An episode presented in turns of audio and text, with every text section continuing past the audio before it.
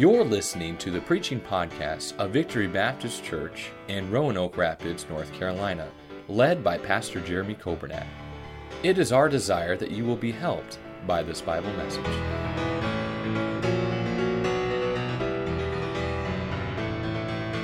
you come and I meant to say something. Please take some time and uh, tell us about the book table and the DVDs and all of that. We're honored you're here, brother. Thank you so much. Thank you, Brother Coburnett. What a blessing to be here. And uh, if you don't mind, Brother Coburnett, could I wait till the end to talk about the book table? Would that be all right? After everything? Okay, good. That way you remember more. and you'll be out there. It won't be in the distant past somewhere. Amen. Well, good to see everyone. And greetings from Washington, D.C., center stage for world politics. Many think poly meaning many, ticks meaning bloodsuckers. but there are very good people there as well. Sorry that they're not in the majority, but that's our fault because we go to sleep. May I say this?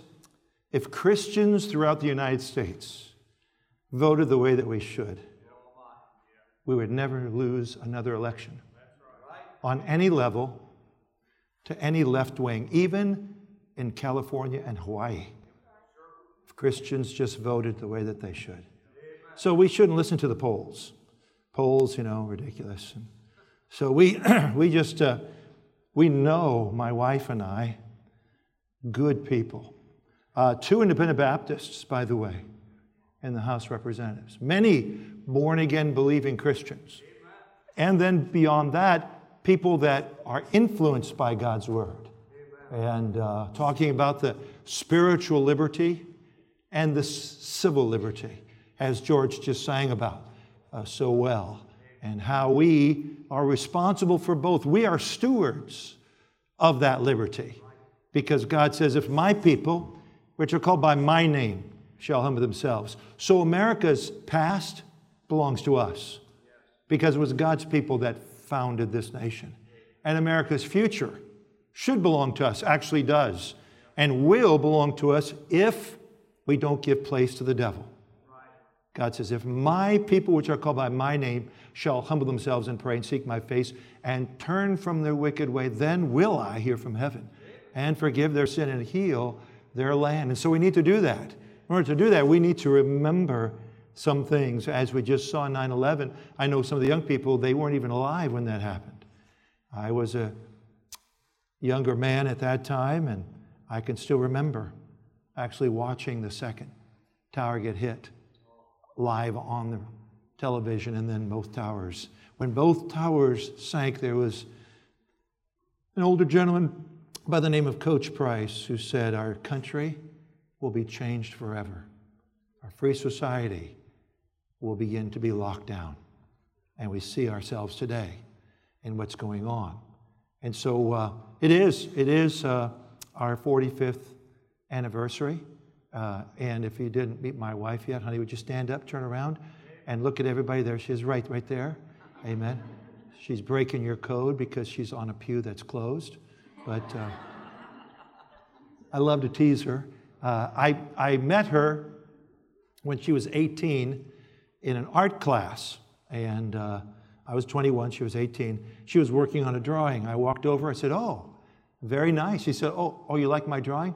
I said, I wasn't talking about the drawing. it worked. Here we are 45 years later, amen? And it's never been better. She is the love of my life. And of course, aside from the Lord, my very dearest friend. And it's so wonderful to have her with us. You know, I, I truly believe this. Uh, as we look at our nation, uh, we need to be so thankful for what we have and our heritage. No one on earth has our heritage. Only two nations in the history of all of mankind started from the premise of God's Word America and Israel. All other nations, even Great Britain with their great missionary efforts of yesteryear, they didn't start with the truth, they came to the truth. But we started with the truth. And that gives us a very unique connection, you might say, with of course, the nation of Israel. We called ourselves the second Israel. And the first seal of the United States, proposed by Dr. Benjamin Franklin and Thomas Jefferson, was Moses leading the children of Israel through the Red Sea with the pillar of fire in the background, and around it were the words rebellion to tyrants as obedience to God. And so our founding fathers said, as we believe God delivered Israel from the tyranny of Egypt, we believe that He will also deliver the people of the United States from the tyranny of Great Britain. And of course, He did, didn't He? In a war that we should not have won. And I truly believe this. I, I believe that we need to start to understand that many people think they know our history, but we need to get to a point where we know that we know our history. I remember a story of a general and his lieutenant, and they were getting on a train uh, during World War II over in Europe. If you know anything about the European trains, everyone faces one another.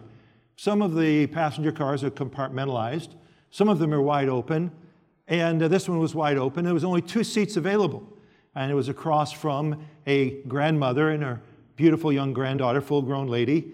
And so the lieutenant and the general took their seats opposing them, and the train pulled out of the station and down the tracks and rolled into a tunnel. And the tunnel was so dark you couldn't see your hand in front of your face. And everyone heard around that foursome two sounds. They heard the sound of a kiss and a slap. Train pulled out of the tunnel, illuminated once again, and everyone wondered what happened around that foursome. There were three people that thought they knew, one person that knew that they knew the truth. The grandmother was thinking, How dare that young lieutenant kiss my granddaughter, but I'm glad she had enough gumption to slap him. The granddaughter was thinking, although inappropriate, it's very flattering that young lieutenant kissed me on the cheek, but I'm mortified that my grandmother slapped him. The general was thinking, well, it took some intestinal fortitude for my young lieutenant to kiss that beautiful young woman, but why did she slap me by mistake? The lieutenant was the only one that knew the truth. He said, Isn't it wonderful? In one opportunity, I had the chance to kiss a beautiful young woman on the cheek and slap a general. so he knew he knew the truth. And we know that we know we must understand the truth of our country. In order to do that, I believe the Bible gives us a good understanding of where we are. And I want you to take your Bibles, go to 1 Corinthians, if you would please in chapter 2. What a blessing to be with you. I want you to know this. I want you to know since the last time I stood behind this pulpit right here, every single day, I have prayed for your pastor and his wife and this ministry. Not just once in a while, but every day. And so I have some vested interest in this ministry as you have in our ministry as well. I hope that you come tonight and that you see the video presentation. It's an excellent video presentation that my friend Caleb Garraway, uh, who I, I mentored, uh, and of course, you know, he's, he uh, is a fine, fine young man doing a tremendous job, uh, and he was the one that put it together. But it shows you the prayer partnership and actually some footage uh, inside uh, one of the congressional offices and what the Lord has now called us to do. And He's led us step by step by step down through. And so come tonight and uh, come early if, if you can, and uh, we'll watch a movie. I don't know if there's going to be popcorn or not, but we'll, we'll watch a movie, okay? Eat first, eat dinner, so be dinner and a movie, okay? And, uh, but, but come tonight, and then I, I'm going to be speaking on something that I believe everyone will need to hear. And I've entitled it A Space of Grace.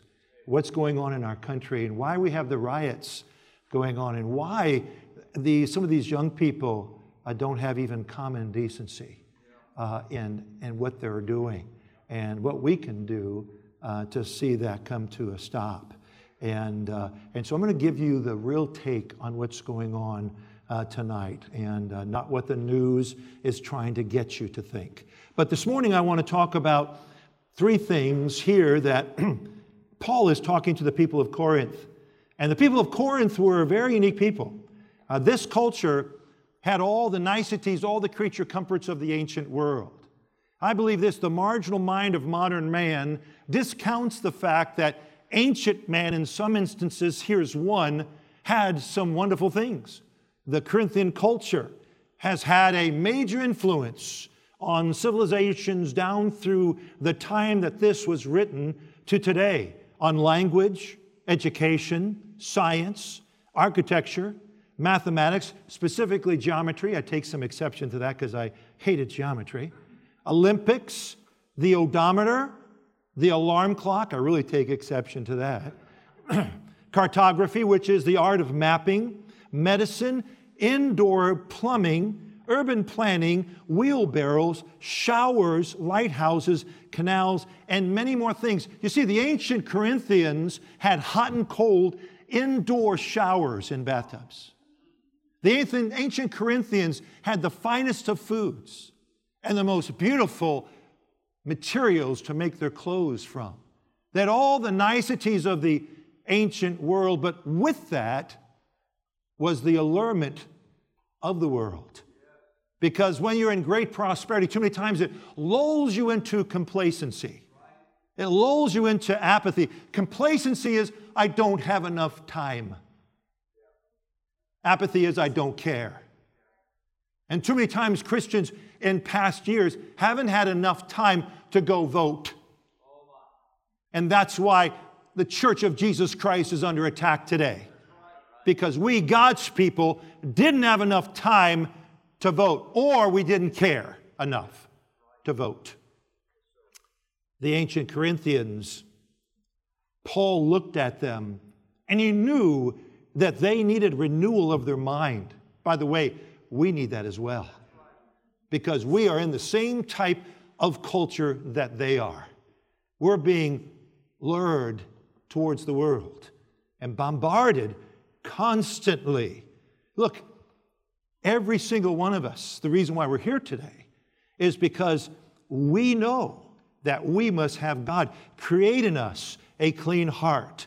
Not every once in a while, but every day, at least every week. Oh God, the sweet psalmist said, Renew a right spirit within me. Too many times, you see, we have lost the joy of our salvation. I don't want to get over the fact that I'm saved. And it seems like some people that I meet have gotten over that. Say, how do you know? Because I ask them how they're doing. And they say they're doing fine, but their face doesn't reflect that. You know, I'm doing fine. I, I feel like saying, please tell your face about it. You know, it takes less muscles to smile than it does to frown. Amen? And, and look, I, I don't want to go around with a frown on my face. My wife and I, God's blessed us in a big way. We're always giggling. We're always laughing. I still make her blush and giggle. I love that. I can still push her buttons, you know. She says, You're pushing my buttons. I said, Yes, I am. We walk up in the grocery store and we're giggling. The person behind the, the by the cash register there looks at us. And then we give them a tract to say, look, let me give you something to read about our best friend, the Lord Jesus Christ, how you can know for sure you're going to heaven. It'll give you great joy in life. Too many times, what's going on because we are allured by the world, we need to reflect that same prayer from Psalm 51 Restore unto me the joy of thy salvation, uphold me with thy free spirit. Why? Because then it says, Will I teach transgressors thy way, and sinners shall be converted unto me. If we have the joy in our life, like that old song on the bus, it'll be bubbling, bubbling, bubbling. And we want that, don't we? We want to be giving out tracts. You know, when was the last time you gave a tract out? Was the last time you gave a tract out with a smile?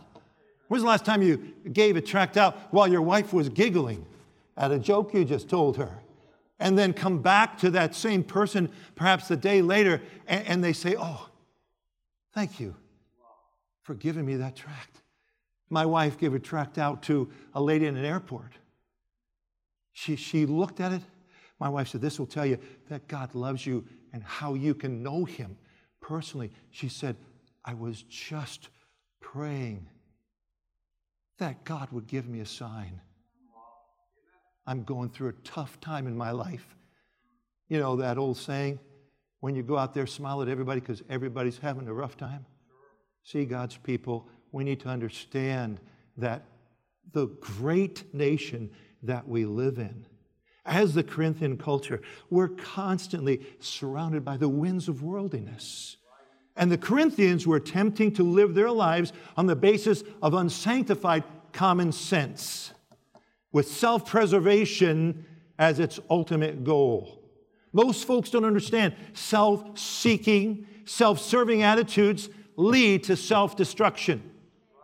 I mean, look, the backslider is the one that is filled with his own ways. We don't want to be filled with our ways. We don't want to know ourselves. I don't want to know myself because there's nothing good in me. There's that one of those religions that says, Know thyself. Well, I know myself all too well. Amen. I, I need to get in the Bible, I need to get in prayer because the only good thing in me is Jesus Christ. And by the way, the same thing with you. We're, we're a bunch of heathens, sinners, saved by grace. Amen. And we can live above all that, but we must understand that he that findeth his life shall lose it, and he that loseth his life for Jesus Christ and his it will find it. I remember years ago in Oxford University, General Booth who was the head of the Salvation Army that was after the salvation of souls. It hadn't degenerated into a social type of salvation, as too many times now it is. They were after the souls of man first, and then they tried to, from that, bring people up in society. But everyone was wondering what this great man of God was going to say. And so, as he came up to the podium, he said, Gentlemen, this was the best and brightest of the Empire of Great Britain waiting to hear. He said, I have three words for you others, others, others. And he sat down. See, our life should be led for others. It's lived for others. And if we live for others, guess what? That's the abundant life. Because you can't give, you can't outgive God. The more you give to God, the more He's going to give to you. I'd rather have the joy of the Christian life by living for others than live for self, you see. And so, what we need to do is understand three things that Paul tells the people of Corinth. 1 Corinthians chapter 2 and verse 1. And I, brethren, when I came to you, came not with excellency of speech of wisdom, declaring unto you the testimony of God. For I determined not to know anything among you save Jesus Christ and Him crucified. And I was with you in weakness and in fear and in much trembling. And my speech and my preaching was not with enticing words of man's wisdom, but in demonstration of the Spirit, capital S, Holy Spirit, and of power. That your faith should not stand in the wisdom of men, but in the power of God. Howbeit we speak wisdom among them that are perfect, mature, yet not the wisdom of this world, nor of the princes of this world that come to naught. But we speak the wisdom of God in a mystery, even the hidden wisdom, which God ordained before the world unto our glory, which none of the princes of this world knew. For had they known it, they would not have crucified the Lord of glory. I want to talk about three things declaration, determination, demonstration. God the Father, God the Son, and God the Holy Spirit. Heavenly Father, as we bow before you now, once again, we ask that you would just fill this auditorium with thy presence through and by the holy unction of your blessed and Holy Spirit. Father, we pray collectively as I step back, Lord, and surrender everything that I am to you. You would step forward, articulate these lips, clarify my thoughts, but most of all, oh Father, through and by your Holy Spirit, every word that I say might be infused by thy power into our minds and our hearts. And oh God, that you would truly give us thy grace to live as it would be an honor and glory to thee. Father, move amongst our midst. Do exceeding abundantly above all that we ask or think. And Lord, we ask truly that you would put your stamp of approval on the reading of thy word. The light of thy countenance might truly shine down upon us. Create once again that hedge Help the cares and burdens, aches and pains, this life dissipate, and help us to focus on the eternal. We pray this in the precious name and authority of your Son, the Lord Jesus Christ. And by his power and merit, we ask it. And thank you, God. Amen. So here we see the first thing that Paul talks to the brethren here at Corinth, where he says, And I, brethren, came to you not with excellence of speech, of wisdom, declaring. He said, I came to you to, to declare something. You know what I came? I came to declare that God is. Amen? And, and you think about this in our country, our nation is so unique. Our country was given to us for the declaration of God. When the pilgrims set out, 106 of them on that point where I stood several years ago in England, they got around the open Bible and they prayed, Oh Lord, help us to get across the Atlantic so that we, by thy will, can establish a nation for the propagation of the gospel of your precious Son, the Lord Jesus Christ. Amazing to me. And that they came here, weren't used to the rigors of the new world. Half of them died that first winter because they just weren't used, nor did they have the knowledge and expertise of hunting and fishing and farming. The second winter rolled around. Again, they were under a communal type of governance. And God's not for that, by the way. He's not for socialism. Socialism is just communism with lipstick. And it's devised to enslave.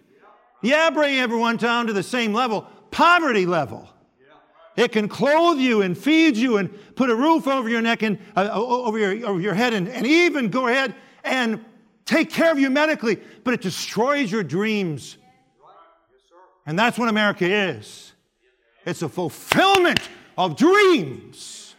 That's why we have what we have. That's why we are who we are. Amen. Amen. So the second winter, another half of them died. William Bradford said, You need to come back with me to England. You're all going to die. And he wrote in his journal, They said, We are not. He said, This did not dissuade them.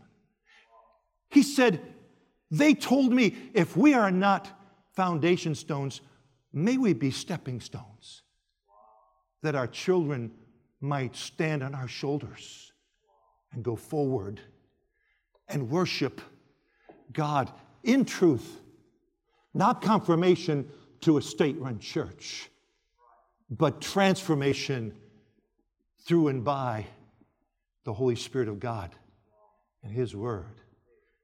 Well, they stopped the communal type of governance, and he said, I'm going to split everybody up, give you your own land. You're going to go ahead and farm your own land, and I'm going to give you seed corn, and something happened. You know what happened? that's the free market system. That's the sacred law of property ownership that's biblical. When they started doing that, a Native American walked into the village by the name of Squanto, who knew English because the British had kidnapped him, taken him to Great Britain, and then brought him back and dropped him off. And he walked in and said, Welcome. They were really afraid of the Native Americans. He said, Welcome. He taught them how to fish, how to hunt, and how to plant.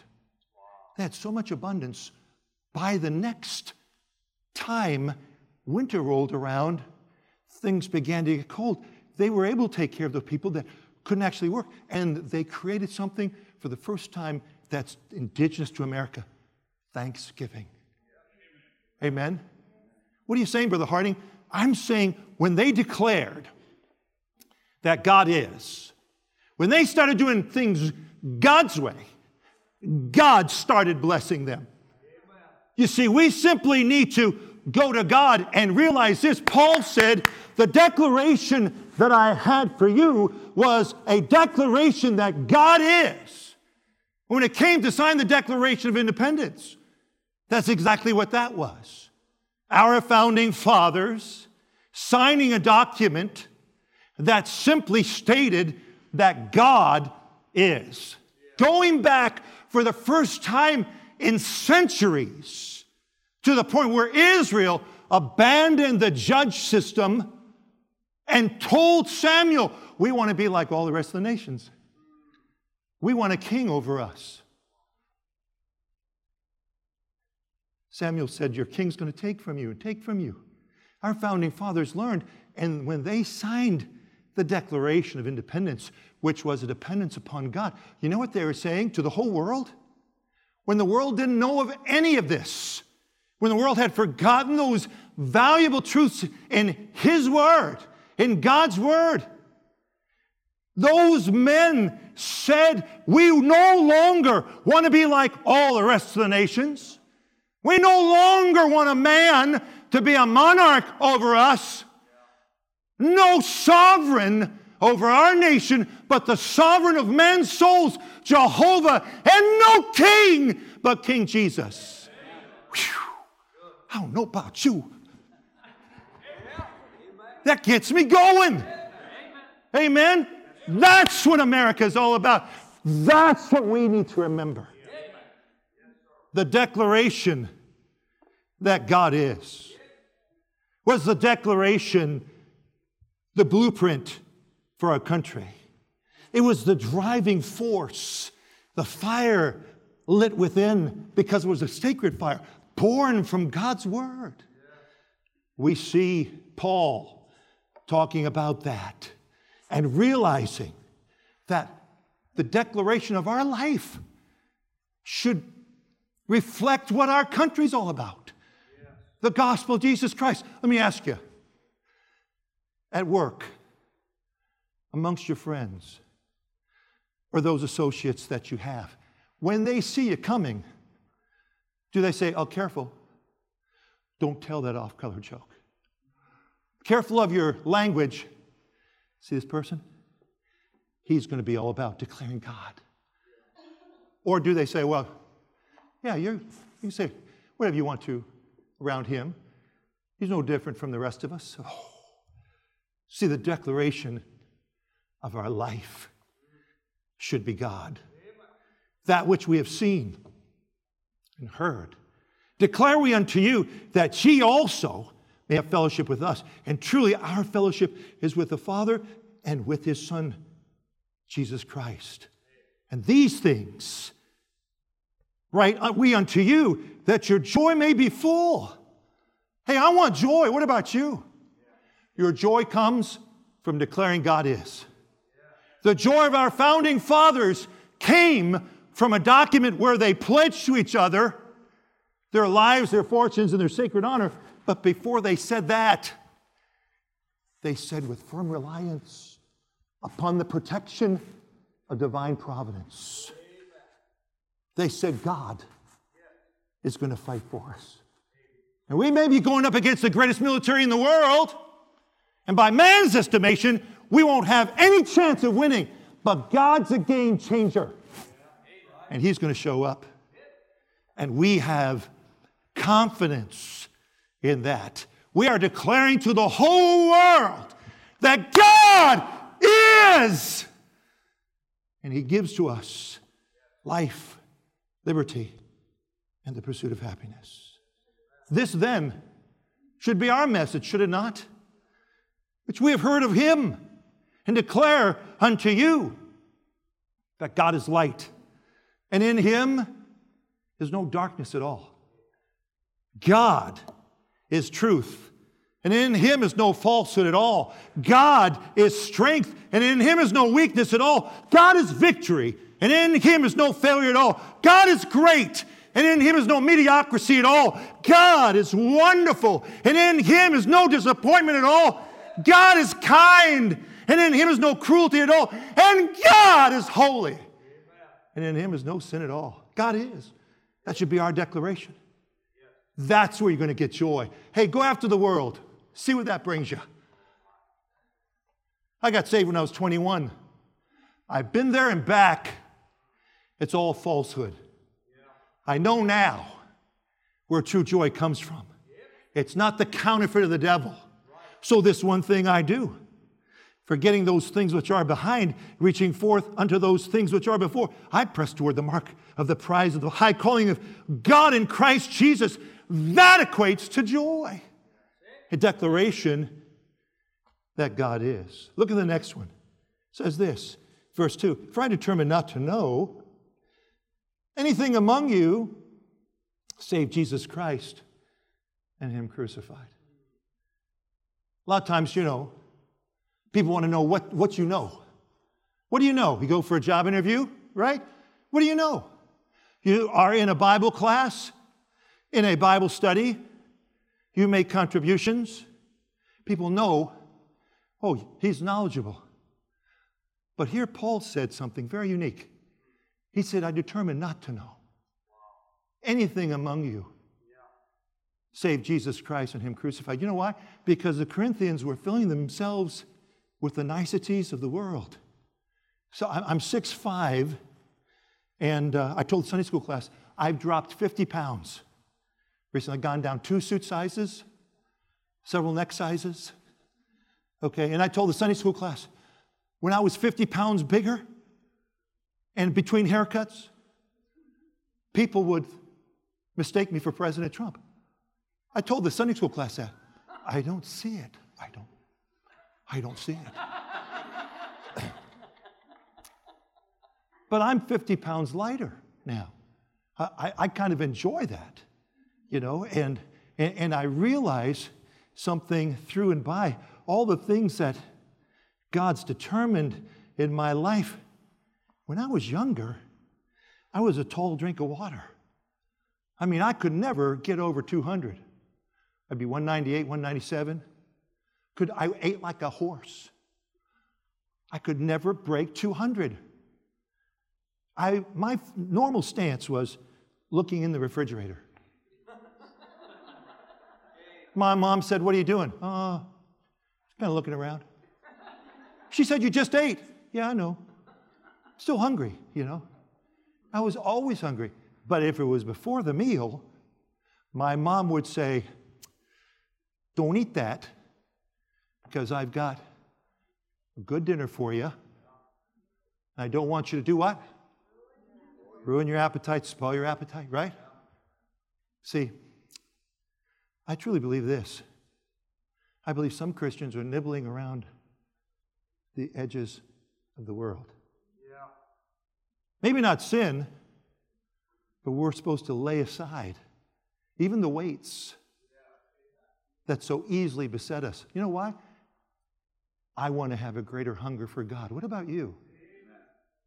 See, I, I want to know more about God. So there's certain things I'm going to determine not to know. There's too many people that want to talk about people. I, I, I don't want to talk about people. Little people talk about people, unless it's talking about them in a good way. I don't, I, big people talk about the things of God, truths, ideas. People start coming to me, talking to me about people, and it goes south, I stop them. And they even may say, well, it's the truth. Look, if it's the truth in love, that's a different thing. But criticism is not the truth in love. So I'm not going to listen. No, thank you. Certain things I'm not going to look at. Why? The eye gate to the heart, the mind. Certain things I'm going to determine. I'm not going to look at that. Certain things I'm not going to listen to. I'm not going to listen to the music of the world. You know why? It takes my appetite away from God. That's right. I've determined not to know. So I want you to, to think about what have you determined not to know? See, I don't know the new sitcoms. I don't know the new music of the world unless it's good music. I, I don't want to think about the wrong things. Why? Luke 10 22 says this All things are delivered to me of my Father, and no man knoweth who the Son is but the Father, and who the Father is but the Son. And listen to this last phrase and to whom the Son will reveal him. Whew. You determine not to know the things of the world. You know what God's going to do? Next time you open up His Word, Next time you're contemplating, meditating upon Him, He's going to pull the veil back and say, Look. And you're going to say, Oh, that's wonderful. That's marvelous. That's amazing. He's going to do things for you that he won't do for others. Well, he's the same for everyone, isn't he? He's no respecter of persons. Yes, that's true. But do you see how he did what he did for David? Okay. And the other choice servants? See, I want to know more of God tomorrow. What about you? So, a certain thing I, I've just determined not to know, so God will reveal himself to me. It takes that determination. What have you determined not to know? What is the Holy Spirit of God right now putting his finger on in your heart that you've determined not to know? You see, our founding fathers determined not to know certain things. You, you understand they had great sacrifice to go through, right? You, you get that, don't you? You get that 56 men that signed the Declaration of Independence that made them traitors by man's estimation? Gave many of them everything. To include some of them, even their own lives, died of battle wounds. You get that, right? You get that George Washington with the beautiful Mount Vernon never returned home for eight years and six months until the war was over. You get that, right? You, you get that he said, You want to know the price of liberty? I wish you could see the blood in the snow here at Valley Forge, where the men have been drilling, getting ready to fight the enemy, and they don't have enough shoe leather, and their feet are cracking, and some of their toes are literally breaking off but they're still here. And they're still fighting. Men that you could look at, you could count their ribs, emaciated, dark circles around their eyes, having eaten nothing but hardtack, which is flour and water for weeks. Not enough clothes even to cover their body, and not even a hut to lay down underneath. They had to get leaves to put in the snow and bring branches on top of them from some of the evergreens. And George Washington said, without a murmur or a complaint, because they determined not to know the suffering. You know why? Because they had been told by their commanders, who many times was their pastor. We're not fighting just another battle we're going to fight a battle that will actually settle the fate of millions of souls to come in this country. See, we're in a battle today for the souls of lost people. There might even be some here amongst us who've never accepted Jesus Christ as Savior. And you say, Well, I'm a Christian, I'm in church. No, coming into church doesn't make you any more Christian than going into a garage makes you an automobile. Okay? And it's not believing that Jesus Christ is the Son of God, or that He died on the cross, or that God is God, or the Bible is the Word of God, or that there's a heaven to gain and a hell to shun. It's not just believing it, it's receiving it. Right. Receiving the gift of God. Head knowledge, heart knowledge. Seven inches, a lot of people miss heaven by seven inches Right. Yes, sir. and they're there for all of eternity because they've never accepted Jesus Christ as Savior. Hey, you want revival in our country? You want to see our country turn? Starts with us.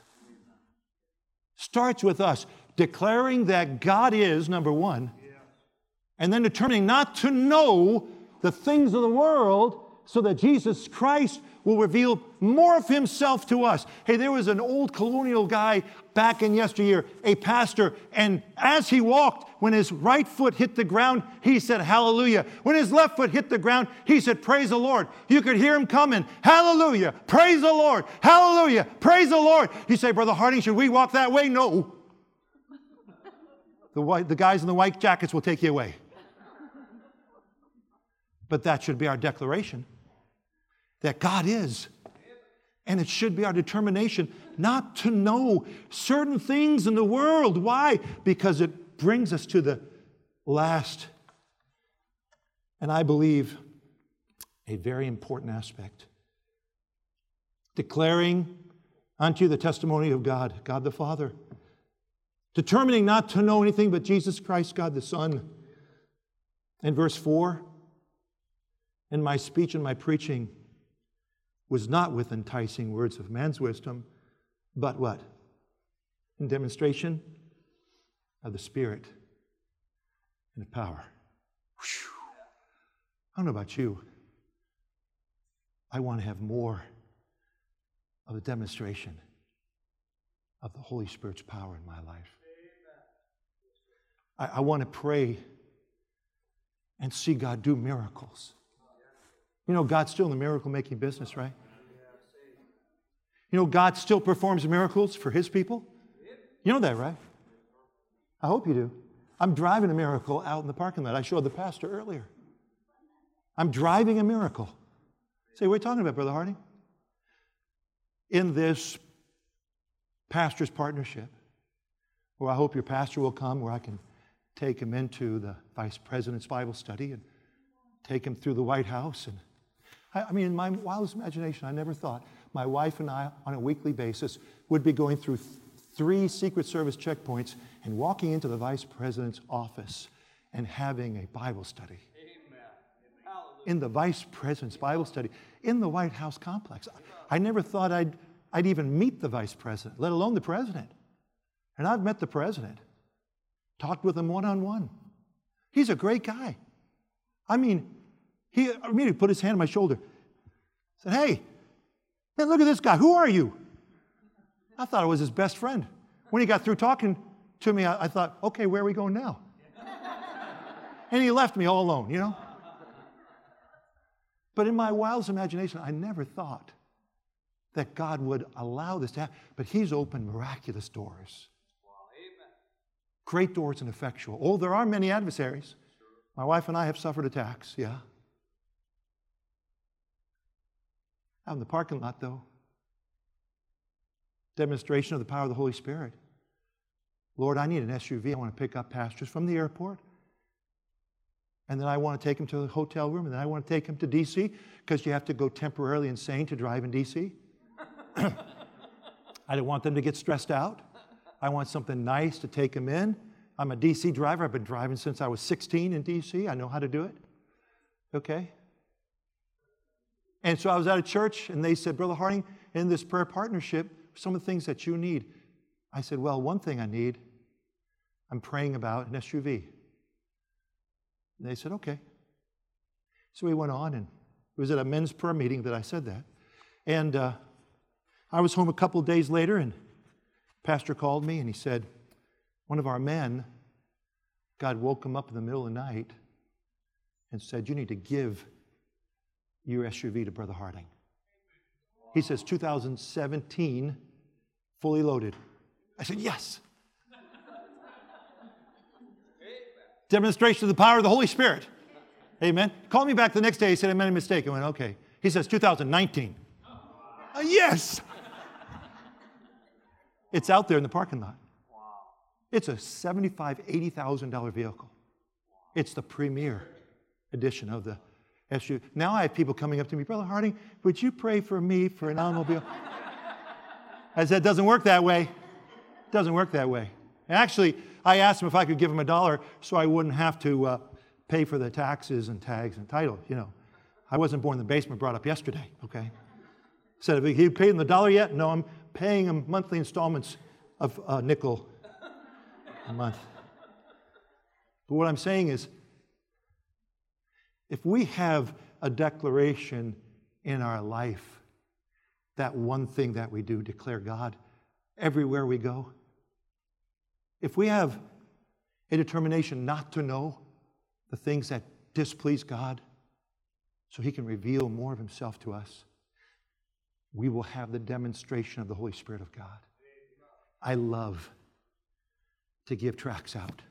Say, who gives tracts out? People have tracts. That means if you don't have a tract in your pocket or your purse, you need to get one before you go out. I love it. My, my wife and I wrote this one. We wrote this one, another one called The Foundation. thousands of these, but I love giving tracts out. You know why? Because when you give a tract out and someone takes it, you have a promise that His word will not return void. It will always accomplish His purpose and bless that thing or person whom you've given it to. Okay? I've seen people come to the knowledge of the truth sitting in a restaurant simply because the pastor said, Hey, tell this person about your ministry. And then I always bring it back to the cross. Amen. And then not too long ago, a lady said, I got to go take care of another table, then I'll come back. I thought, oh, you have a little faith. Yeah. She came back, sat down, and was gloriously saved. I had someone walk up to me in an airport, a young man, and said, Hey, I had a lapel pin on. He said, Hey, I've been thinking about going into Congress. I guess he thought I was a congressman or something. And I started telling him about our ministry on Capitol Hill. He got saved right there in the airport. Amen. Pulled the mask down. He's going to be in my next prayer letter. Photograph of this young fellow that got saved right in the airport. See, there's souls everywhere. Isn't it an amazing thing that we can enter into that eternal transference from hell to heaven and see the demonstration of the Holy Spirit of God? You want more of that? When was the last time you saw someone come to the knowledge of the truth and see that spark of eternity? I want more. I want more of that to bring them from darkness unto the glorious light of the gospel of Jesus Christ. It's an amazing thing. Hey, the world's dark out there. We are the light. We can open their eyes, turn them from darkness to light, from the power of Satan under God, and receive the forgiveness of sins and the inheritance among them which are sanctified by faith that is in Him. I'll close with this illustration. There was a man, a very wealthy man. He had painting, statuary from all over the world, collected it his whole life. Back during World War I, he died after the war was over. His son had actually given his life in World War I. And there was a young man that knocked on his door one day. Said, I was with your son when he died. And he died very bravely. He said, I'm an amateur artist. I've painted a portrait of your son. And he gave him that portrait. That wealthy man looked at that portrait and wept openly. Time went on, he passed away, and there was a reading of the will, and from an understanding that people had, there was going to be a great auction at this man's palatial mansion. All these masters of yesteryear, all these wonderful tapestries and statues and paintings. And so the executor of the will got up and he started opening the auction, so to speak. And all the people from all over the world, and even some people that were listening to the ticker tape and communicating with other areas and rudimentary telephone. They said, okay, begin. And he brought out a painting of the rich man's son. He said, well, this one needs to go first before we continue with the next portion of the will. Can I have a bit on this painting here? People were yelling, We don't want that one. We want you to get to the masters. We don't want that one. He said, Could I just get, could I get $20 for it?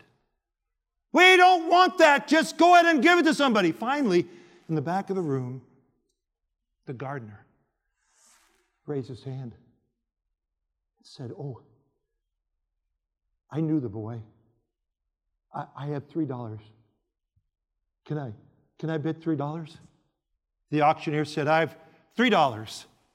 $3 going once, $3 going twice. People were yelling, Sell it to him, sell it to him, let's go on. Sold. Gavel went down. He took the penknife and opened up the next codicil of the will and turned it over and read and looked up, rather surprised. He said, The auction's over. Oh, people really got excited then. yelling. What do you mean the auction's over? He said, Well, this part of the will says this the person that buys the portrait of the Son gets everything all the paintings, the lands, the wealth that this man even had in stocks and bonds. Because it says here, He that hath the Son hath it all. And he that hath the Son hath it all. Might we have a declaration that God is? Might we determine not to know the things of the world that we might know Jesus Christ and Him crucified, so that we can evidence the demonstration of the power of the Holy Spirit of God and seeing people saved and grow in grace. That's America. That's why God's given us the greatest nation in modern history, this experiment in liberty that belongs to every single one of us. And that's why we cannot allow these would be anarchists to try to rip it from us. They're in the minuscule minority, but we must be ever vigilant. We must be the stewards of liberty.